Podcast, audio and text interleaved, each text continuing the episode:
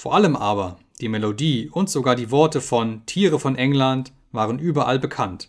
Sie hatten sich mit erstaunlicher Schnelligkeit verbreitet. Die Menschenwesen konnten ihre Wut nicht verhalten, wenn sie das Lied hörten, obgleich sie taten, als fänden sie es einfach lächerlich. Sie verstünden nicht, sagten sie, wie sogar Tiere es über sich bringen könnten, ein so erbärmliches Zeug zu singen.